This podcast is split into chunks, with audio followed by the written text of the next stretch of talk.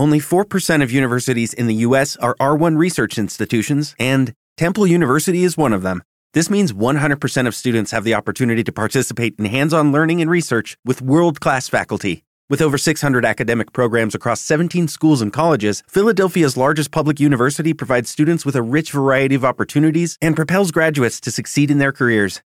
Temple University. Schedule a campus tour today at admissions.temple.edu/visit.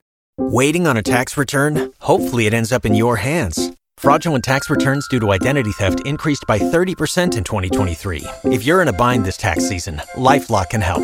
Our US-based restoration specialists are experts dedicated to helping solve your identity theft issues. And all LifeLock plans are backed by the Million Dollar Protection Package. So we'll reimburse you up to the limits of your plan if you lose money due to identity theft. Help protect your information this tax season with LifeLock. Save up to 25% your first year at LifeLock.com slash aware.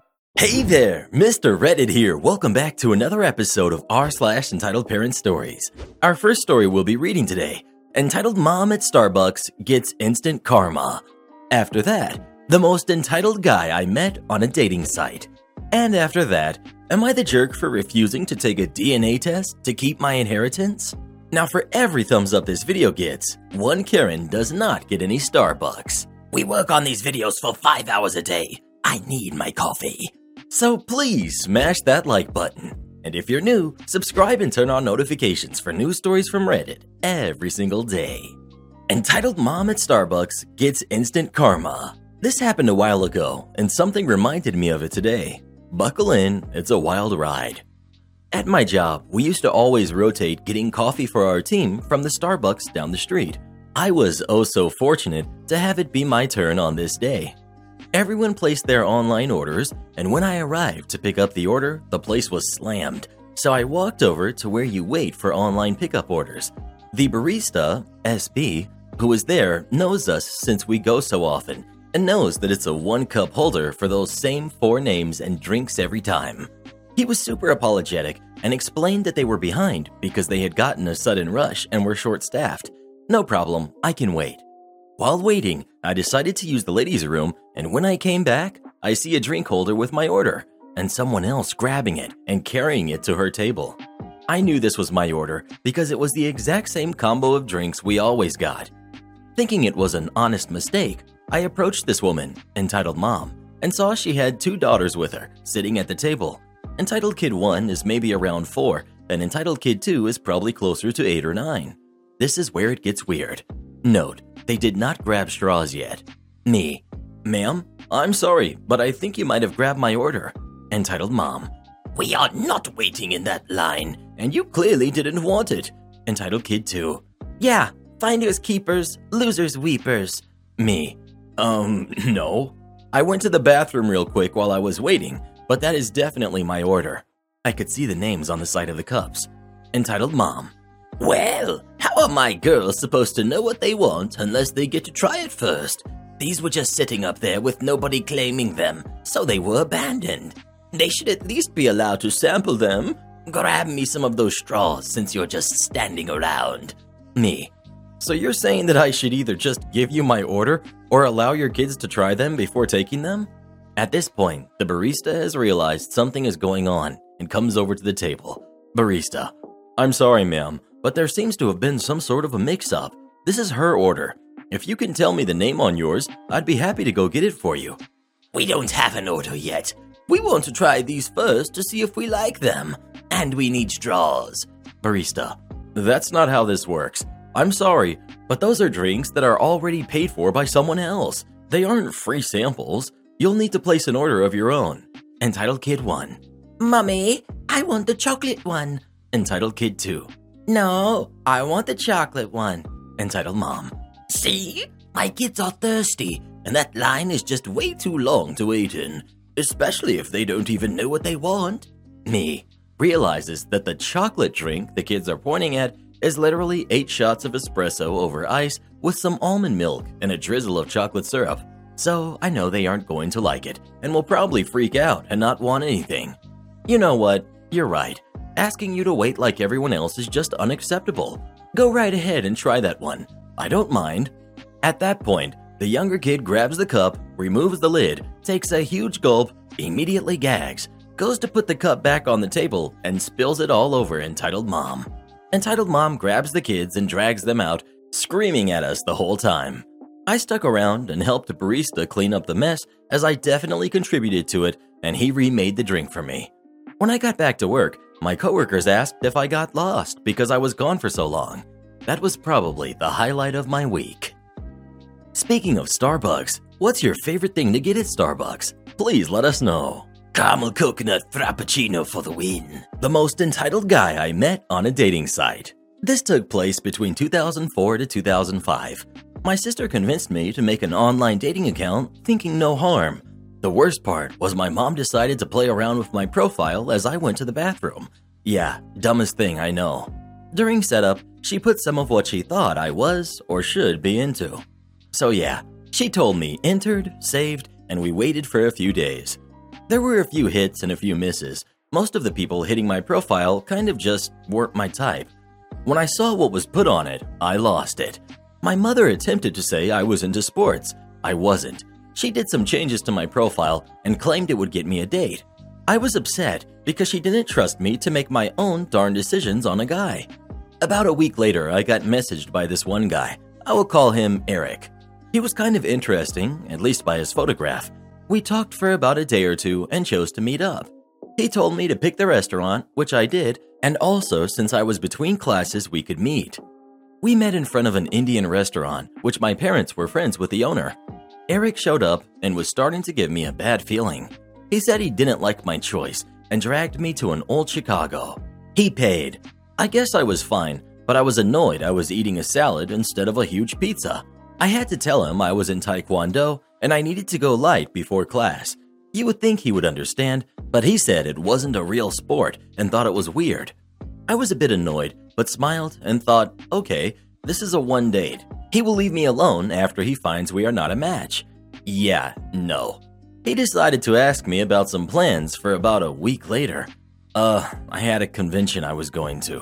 When I told him my plans, he said nowhere on my profile did it say I was a nerd. I explained my mother helped me set up and deleted part of my hobbies. He just told me whatever, just to cancel my convention plans to go see a football game with him and his pals. Now I put my foot down and said no. He said since he put forth effort to meet, I owed him. I was seriously upset and left. He paid my bill, but he messaged me via email, which I forwarded to my mother, telling her what this guy did. He told me the game time and what he wanted me to get to prepare. I literally ignored him and I went to the convention. I had already booked a hotel room and had friends rooming with me. I did not tell them about any of this and just moved on. As soon as I got to the hotel, my mom called to say Eric was on his way to the hotel. She believed he was joining me for the weekend at the convention. Oh god, he showed up and looked really angry. He demanded I unbook my room, which he said was a waste of money, and demand a refund on my badge because we were going to a football game. One of my friends, I will call Scott, who is a peacekeeper and was on security for the convention, asked the guy to leave. Of course, the guy said I was his girlfriend, and I had it. I am not your girlfriend.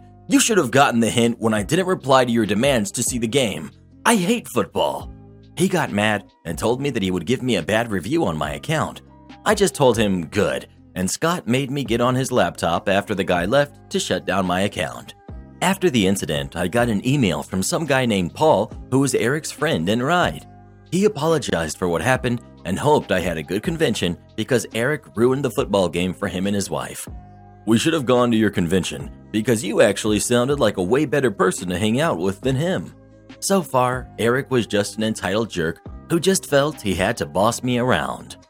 Have you ever met anyone from a dating site? If so, how did it go? Please let us know. Dating sites always matched me up with Kevin's and Chad's, so eventually I just settled for Reddit boy over here. Am I the jerk for refusing to take a DNA test to keep inheritance? I, 25 male, am having a clash of morals and obligations and would like an outside perspective.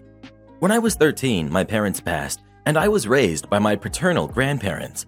It was the easiest choice since they lived in the same area when my parents were alive and visited them frequently. I am my grandparents' only grandchild, as the aunt, 43 female, is child free, so when they passed on, they left me their house. The current total value of the house is around $500,000, and that's lowballing the estimate, and it's fully paid off, so I basically have a really good head start in life, although I could never imagine selling it. Recently, I was approached by a man, 38, male, John, claiming to be my grandfather's son and would like a DNA test to verify it. I was shocked and didn't believe him and told him to buzz off because that would mean that my grandfather cheated on my grandmother. He also contacted my aunt and she recognized him as the neighbor's kid who moved away years ago. Apparently, my grandparents were friends with his parents, but then one day there was a huge fight and the couple moved away. John stated that his mom had an affair with my grandfather, and when the husband found out, he divorced his mom and they were forced to sell their house. John said that his mom's husband wanted nothing to do with him since he wasn't sure if he was the father and abandoned him. Years later, John tracked him down and after a DNA test was confirmed that he wasn't the father. John's mom confessed that the only other possible candidate was my grandfather. John's mom insisted her ex was the father for years. My aunt lives in another country, so John has been asking me to do a DNA test so that he can finally know for sure who his grandfather is. I was willing to do it until my girlfriend, 26 female, brought up the issue of ownership of the house. I did a quick check, and if the DNA test proves that John is indeed my grandfather's son, he might be able to sue for a share of the estate. If it came down to it, I would be forced to sell my home because there's no way I could buy out even one third of the share if John wanted it. I contacted John and said that I would be more than willing to do a DNA test, but only under the condition that he sign away any rights or claims to the house if he's proven to be my grandfather's son via paperwork that my lawyer will draw up.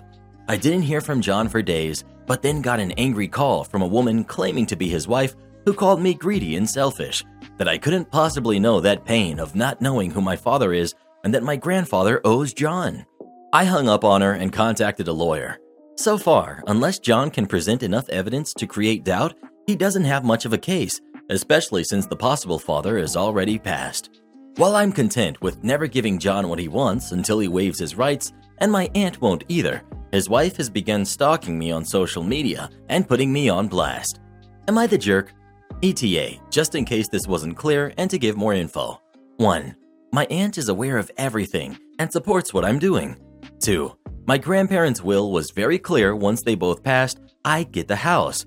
My aunt got their life insurance policy, we split the remainder of their savings, and sentimental items were to be given to the designated people. There was no mention of giving anything for a possible secret long lost kid. 3. My grandparents were cremated, so John wouldn't be able to even request that my grandfather be tested, although my aunt and I haven't told him that. 4. I did initially block his wife, but she created other accounts. 5. I'm an American and I live in the USA. Well, what would you do in this situation? Would you go ahead and get the DNA test or not? Please let us know. Heck no. I'd tell John and his wife to buzz off. That time a boss destroyed his own company. This is my dad's story, but he's not into Reddit. My dad is a hard worker. This happened about 15 years ago.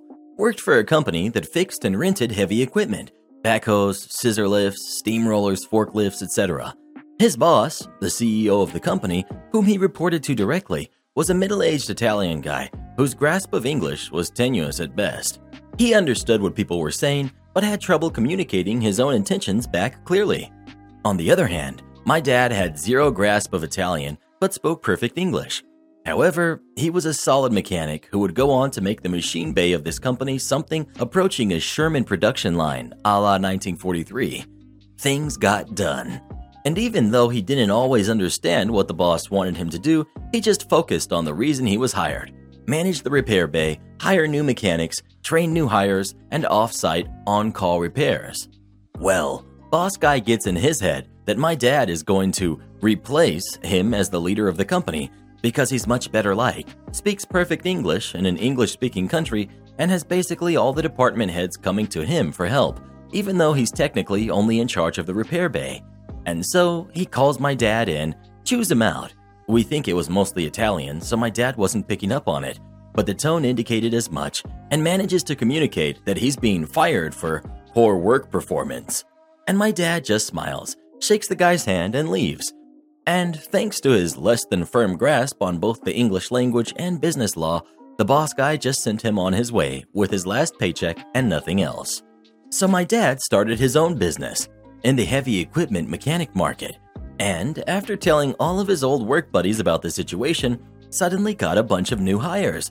And his old workplace suddenly had a lot of vacancies that the boss had no idea how to fill because the guy he had hired to do that had just been fired. He went under about six months later. Sometimes my dad drives past where the old shop was on his way to a call. When he does, he just laughs and laughs. Edit. For anyone who's been saying this isn't malicious compliance, here's why I think it is. When my dad was brought into the office, he knew right away that he was getting fired, and he knew right away what the heck he was being fired for. Of course, the boss didn't say that the reason he was firing my dad was because he was feeling threatened by my dad's popularity and work ethic. Instead, he just blustered through my dad's poor work performance and fed him a line of BS about how he'd put up with it for a long time, but enough was enough. And my dad thought about taking him to court, but then, as he tells it, a bolt of lightning came down from on high and he just reached out and shook his boss' hand. He knew that if he took the jerk to court, he might get money out of him, almost certainly he would have, but his boss would have had time to think about things and try to force a non compete contract down his throat. By just resigning immediately, he knew his ex boss would never even think of it until it was too late. And he double timed it, putting in paperwork to get his new company off the ground before ex boss could think of it. So maybe I didn't explain details and motivations clearly enough, but based on how my dad told the story, I think it definitely fits into malicious compliance. Am I the jerk for telling my friend my son is just as deserving as her son? My son and a friend's son both entered a lottery for a local charter high school that specializes in STEM. My son was granted entry, the friend was not. It's unfortunate, but also out of my control. It came up in conversation that my son had gained entry when I was visiting this friend. She asked that I transfer my son's spot to her son because she had become aware that I live in a good public school district. I explained that my son is extremely passionate about the areas the school specializes in, so would be attending. Never mind that what she was proposing probably isn't even allowed. She tried to assert that because her son would not have access to as good a school otherwise, that my son should free up the spot for someone more needy. Her son was in the room as this was being discussed. I didn't feel I could speak freely in the presence of a kid involved, so I suggested we continue talking in another room or at another time. She said this concerned her son, so he should be a part, and kept instigating him with questions like, Tell her how excited you would have been to go to that school. Don't you think you deserve this spot? He seemed uncomfortable at first, but obviously did feel strongly and passionately that he deserved to go, so warmed up to participating in the conversation. Finally, I wanted to end the back and forth and just told her, My son is just as deserving as your son. It was a random lottery. He's your responsibility, not mine. This isn't the only option for education you have.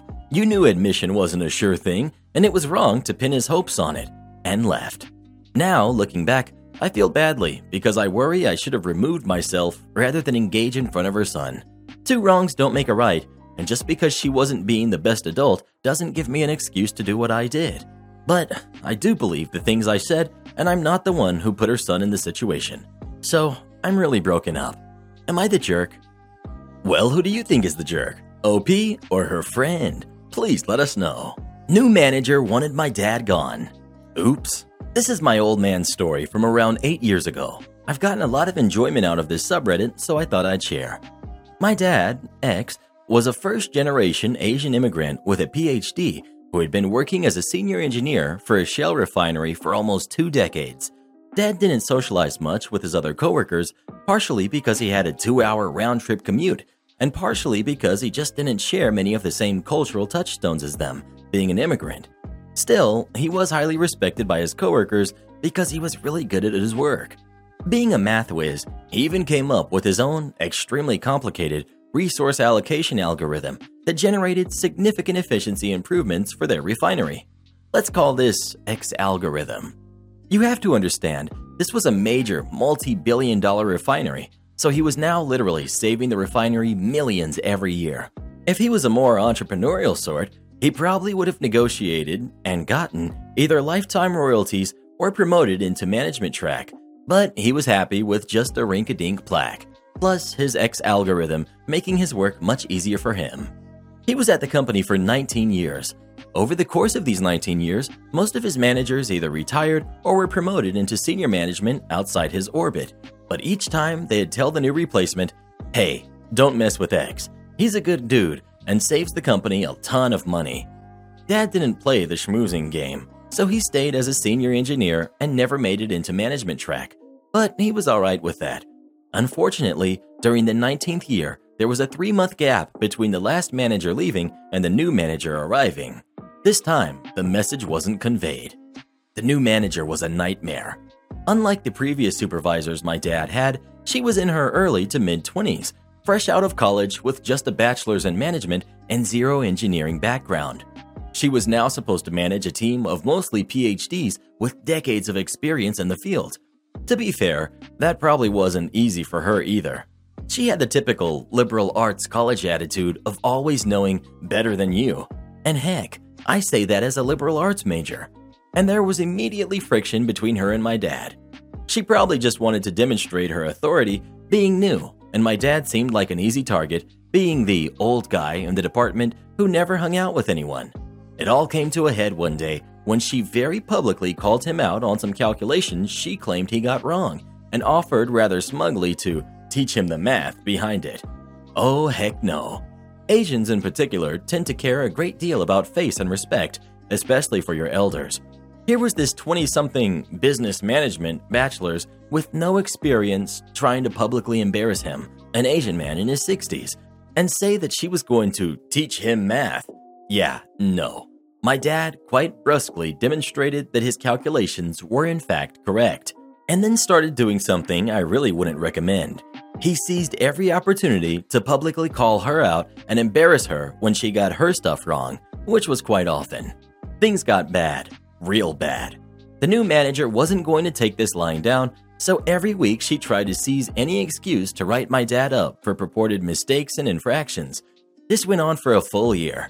He had gotten an outstanding rating on every annual report since 1995, the new manager tried to give him a not adequate rating on the 2014 one and basically threatened to fire him, one year short of his 20 year retirement with pension, unless he wrote a self critique and came up with a self improvement plan. That was the absolute last straw. My old man had lived through the Cultural Revolution in China, which was all about stupid teens and college kids harassing their elders and making them write self confessions and self criticisms. He wasn't going to put up with this crap, so he said, forget it, and gave HR his one month's notice. You want me gone? I'm gone. Forget you and your pension. The first day, all was quiet. The next day, all heck broke loose. While none of us were there, this is how we imagine things went down. New manager. X has decided to quit instead of improve his performance. Senior manager. Oh, okay. Wait, so who is going to run the X algorithm? New manager. X algorithm? Senior manager. Oh no. Senior management basically realized that no one besides him even knew how it worked, much less would be able to maintain and operate it. He had created it all from scratch. Once dad was gone, the algorithm would be gone with it, along with the millions in efficiency savings each year. The head of HR and a VP level executive immediately scheduled a conference with him and the new supervisor, and the company caved all the way. Dad no longer had to report to the new manager, his annual report was changed to outstanding, and he's now reporting directly to the VP. His job also changed. His only responsibility for the next year, until his retirement date, was to spend a few months in training his replacement on the usage and maintenance of the algorithm. Once his replacement was fully trained, he had no other responsibilities. He could just sit at home and collect his paycheck until his retirement date came. I'd love to say that the new hire was punished for that year of crap, but that probably wasn't the case. I also wish that Pops would have demanded more for the future usage of the algorithm, but that year of constant fighting had banged him up mentally as well. Addendum 1. I absolutely agree that the old man could have handled it better as well. My mom and I told him as much at the time. It's almost never beneficial to be going to war with your boss, but he was just too old and ornery to put up with any levels of crap at all, especially from someone who objectively knew much less than him. Am I the jerk for locking any food I make in my room away from my family? I, 19 male, live with my parents and three brothers, 25, 22, and 17. And yeah, I pay rent, pay half of my utilities, and buy my own stuff. My parents were pretty big on that if we wanted to keep living there, that we had to pay for everything ourselves and help with the bills. With lockdown last year and being stuck at home, I started getting into cooking more and learning how to make new dishes. I bought some cookbooks for beginners and watched YouTube videos. It became like a hobby for me to cook new stuff. Also, baking sometimes. My family just orders takeout, so no one really cooks. My dad started making fun of me being the lady of the house because even my mom doesn't cook. Then my brothers started to tease sometimes too. I don't know why it was such a big deal. They got me a pink apron as a joke gift once. I work full time, so sometimes I don't have the energy to make a whole dinner when I get home from work. So I started cooking weekends and making sure I had enough leftovers for the week. Guess who started eating whatever leftovers I left in the fridge? My dad. Sometimes my brothers, but mainly my dad, because I'd get home and he'd be there eating. It didn't bother him in the beginning, but what did is the fact that he was still making jokes about me, yet still eating the food that I was making. I told him he's a hypocrite for doing that, but he doesn't see it as anything because it's food for the family according to him. Last week, I made lemon garlic butter chicken thighs with green beans, and I was craving it like crazy at work. When I got home, it was gone. So that really got to me. And on the weekend, I bought myself a mini fridge with a lock to put in my room, and that's where I'm putting whatever dinner I make. Now my dad is getting all upset for overreacting to his jokes and being stingy with my food. I already told them I don't like the jokes they make and that they still think it's fine to eat my food. Like, I'm fine with making some for them, but not if they keep calling me names for it. That's why I'd rather just keep it from them then. They're still telling me I'm being too dramatic, and my mom agrees since they're only playing around with me. So now I don't know. Was it too much that I'm locking my food away in my room and not wanting them to have any? Am I the jerk for moving out without my husband and taking the couch with me? I, female 28, have a rough situation. I didn't get into college, and my parents weren't supportive. I started working several retail jobs and obviously wasn't able to save money because of constant needs like medical needs, groceries, self care, etc. We lost our apartment. We moved in with my husband's family. They have a four bedroom home. They had rules no internet, no dogs were allowed. I miss my boys. No showering unless one a week. Every morning I wake up to the sound of my brother in law's kids yelling, trying to find their socks books, or my sister in law arguing and begging her fiance to not leave after they had another argument. Father in law yelling at the neighbor for God knows what. Brother in law yelling at the kids, or mother in law telling me to get ready to work around the house before leaving for work. They've taken over the couch I brought with me. The family would start welcoming me, saying, Hey, come join us, on the couch. Then, when I did, no one wanted to give me space to sit. I ended up sitting on the arm of the couch every time. Lately, my sister in law's fiance sleeps on it after their nightly arguments. Every time I talk to my husband about getting our own place to rent, he'd first ask, Why can't you get along with the others, silly? Goes on about how family's needed in times like this to keep us cheered up and supported. Then says he'd save up half and I save up half for rent. But at the end of each month, he'd tell me he spent the money on groceries or other things since that's what he gives to his family in return. It was hopeless, because even if we were able to save up to pay rent for one month, I'm sure my husband won't be able to save money for next month's rent, and we'd be humiliated and kicked out. Two weeks ago, I got back from work to find out that my husband used the money that we were going to pay for our apartment on a gaming chair. We had an argument, a huge one. I packed my stuff and left with my couch. I found a place to rent with a roommate. I've been here for two weeks. He texted me at night saying the chair was brother in law's idea and he returned it eventually. However, he and his family didn't appreciate me leaving like that. He argued that I was making it look like his family were bad folks and the couch shouldn't have been taken as well. He wanted me to come back so we could rent a place together next month. He meant June. I refused since I already paid. He's not accepting it, calling me mean and selfish for what I did. Well, who do you think is the jerk? OP or her husband? Please let us know. I hope you divorce this guy. Him and his family sound like a bunch of yahoos. Karens are starting to realize some of the dynamics have changed. Last week, glorious night. Party of six comes in headed by a Karen. Wants two four top, high top tables pushed together. Host says can't do it. Social distancing. You'll be too close to the other table next to you now. Let me speak to the manager. She's calm, just insistent, and it's obvious she's played this card before. I roll up. How can I help? Can we push these two tables together? No, can't. Social distancing, and now you're too close to the next table. You can have that table that's for six in the corner. You can have that booth for six after we clean it, or you can have that table for six outside after they get up, about 10 minutes. All the while, I'm pointing to each table like I'm showing them emergency exits on an airplane. You can't push those tables to. No, we will not be moving tables. You can have, and I point to the tables again. You know what I think? She begins turning to her friend. You know what I think? Both of them together. We go somewhere else. At this point, I clap my hands together and say, Thank you and have a great night, and immediately turn around and walk away. The best part is Karen stares at the back of my head for a solid two seconds before she shuffled out. I didn't realize this until I watched the video of the exchange. Easily made number three in my career highlight reel, but only one of the handful of Karen moments since we reopened.